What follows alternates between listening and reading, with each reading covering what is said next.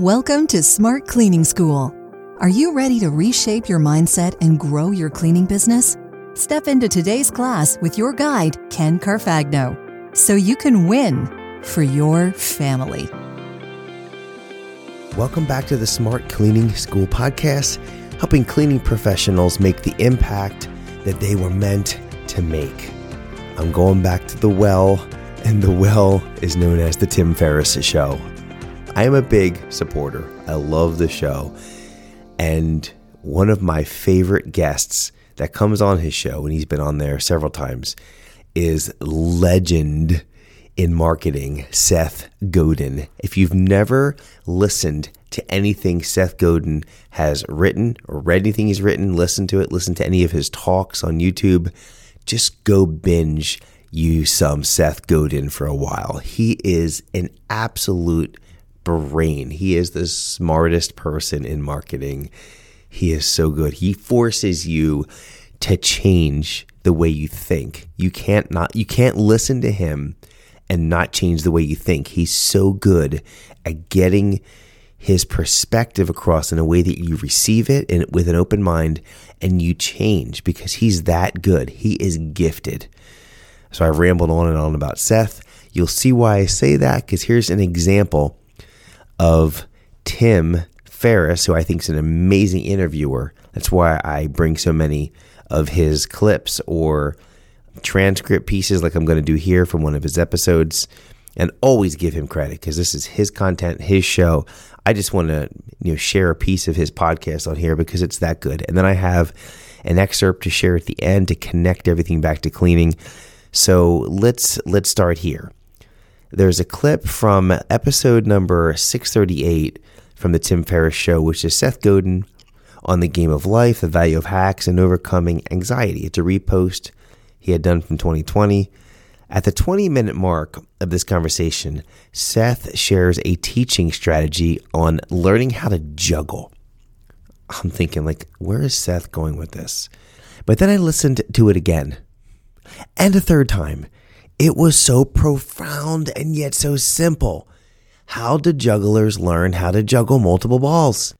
Here you go. Here's what Seth said. Here's a, a transcript, a piece of the transcript from Tim's website. Here's Seth Godin. So I've taught more people to juggle than most. I'm not a great juggler, but we're not talking about figuratively. I'm talking about actually juggling. So let's talk this through because I think it's a useful lesson. If you've ever seen a juggler on television or on video or in person, what do you notice is that they don't drop the ball. Not dropping the ball is perhaps the driving force of what makes someone a juggler. And if you are enjoying the show, you are willing and wishing the balls not to drop. So if someone says, you want to learn how to juggle, you might say yes. This is what always happens when I teach people to juggle. They grab three balls. I say, no, no, no, no, no. They grab three balls and they throw the first. This is easy. They throw the second one and then they go and catch it because they know catching is the key to juggling. By the time they get to the second ball, they have to lunge for it. Once you lunge for the second ball, you're out of position for the third one, and then you're done. It's all on the ground, and you give up on juggling because if juggling is about catching, you're terrible at it. What's the alternative? Well, the way I've taught people how to juggle is simple. I give them one ball and we spend 20 minutes and 30 minutes throwing the ball and letting it hit the ground. No catching. Then we add the second ball, throw, throw, drop, drop, no catching. Throw, throw, drop, drop. If you do that for 40 minutes total, you're going to be really good at throwing. If you get really good at throwing, the catching takes care of itself. This is the part about divorce from the outcome because all we care about if we want to learn to juggle is to learn to throw. The metaphor I cannot escape, which is Getting better at throwing is what we have to do to build resilience. And it's what we have to do to live in a world that's changing ever faster. If we try to anchor on outcomes and control results, we're in the catching business and then we're really in bad trouble. Oh man, there's Seth. Just dropping mind blowing bombs. That last part of this transcript if we try to anchor on outcomes and control results, we're in the catching business and then we're really in bad trouble. Right? The catching business. The ball's just going to drop. We get out of position for the next one. Ball's going to drop and now we're not juggling. Oh, this is so good. I see this all the time in cleaning business entrepreneurs. They are anchoring on outcomes and trying to control results. They need X many new employees and X many new customers to hit their goals. Watch this. If they need three new employees and that's the goal, they will take the first three to hit the goal. In like matter, if they need five customers to hit the goal, they will take the first five they get. You may say, Ken, what's wrong with this? They are hitting their goal. I am so glad you asked because I beg to differ. What if the three they hire are bad hires or they quit? Was it just bad luck and they need to reset the goal and hire three more? No. This is focusing on catching the ball and not dropping it. I would shift the mindset and shift the thinking and the goals to the throwing. How many applicants does it take to find three amazing, high caliber, culture fitting, ambitious employees? Pull the numbers you may find it takes 100 applicants to find one amazing qualified employee like this. To focus on throwing, then, you would set your goal in this example to 300 applicants. Celebrate hitting the goal when you've attracted 300. Then do the work to properly filter them or chisel the rock to the perfect sculpture of the three you want. In other words, 300 applicants is you throwing, throwing, throwing, throwing, throwing. And then you catch. You're in position. You catch one, boom. You catch two. You catch three. You're now juggling. You found the three. This still hits the same goal you had of three new employees, but you are now getting amazing employees because your focus has changed from the catching to the throwing. Remember how Seth teaches juggling. It's the same with customers. Not all customers are good customers for you and your business model. Track your marketing and sales conversions. Let's say you figure out that your last five amazing customers required marketing to 200 prospects for one year. Focus on throwing by marketing to 200 new prospects or others already on your current prospect list for another year.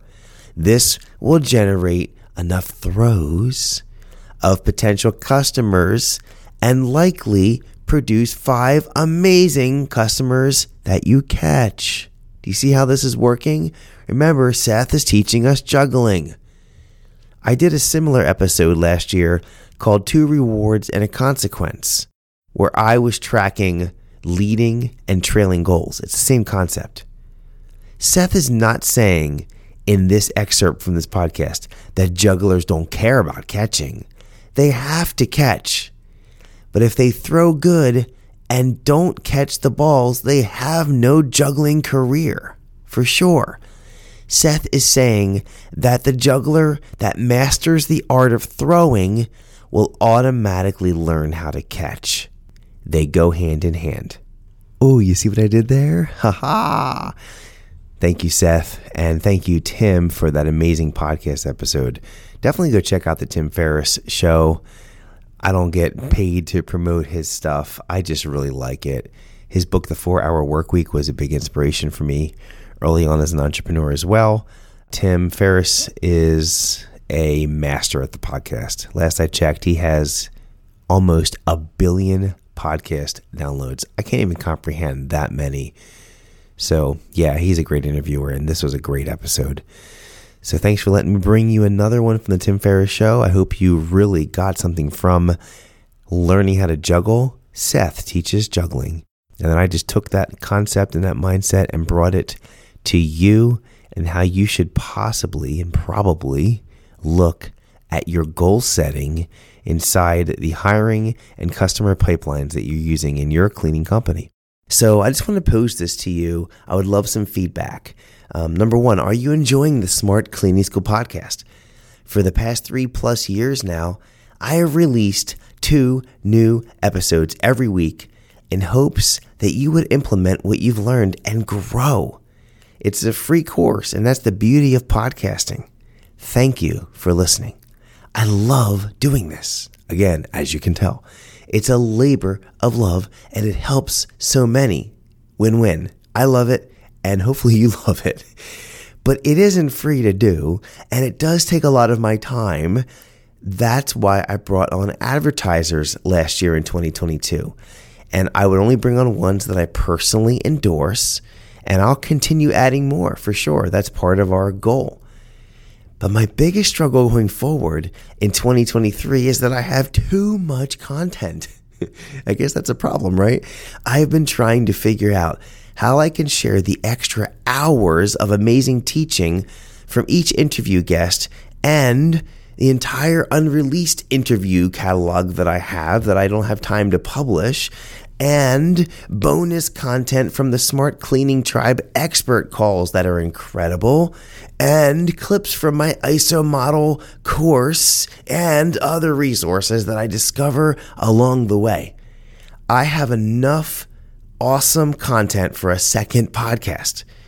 I would love to share this with you all ad free, but I can't do it for free.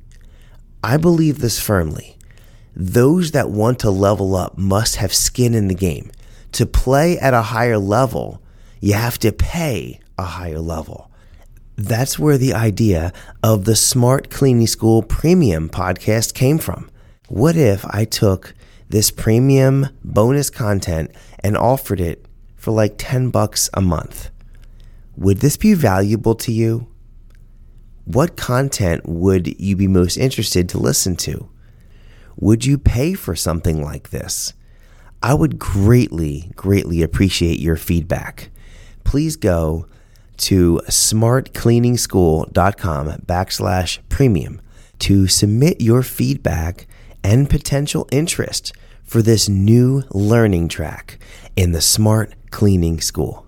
Again, thank you so much for listening to this podcast. I really appreciate every single one of you out there listening. I know you could be spending your time or investing your time in many other ways, but you chose to tune in to this show once again.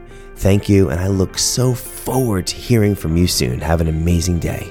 Thank you for listening to Smart Cleaning School. Class is dismissed.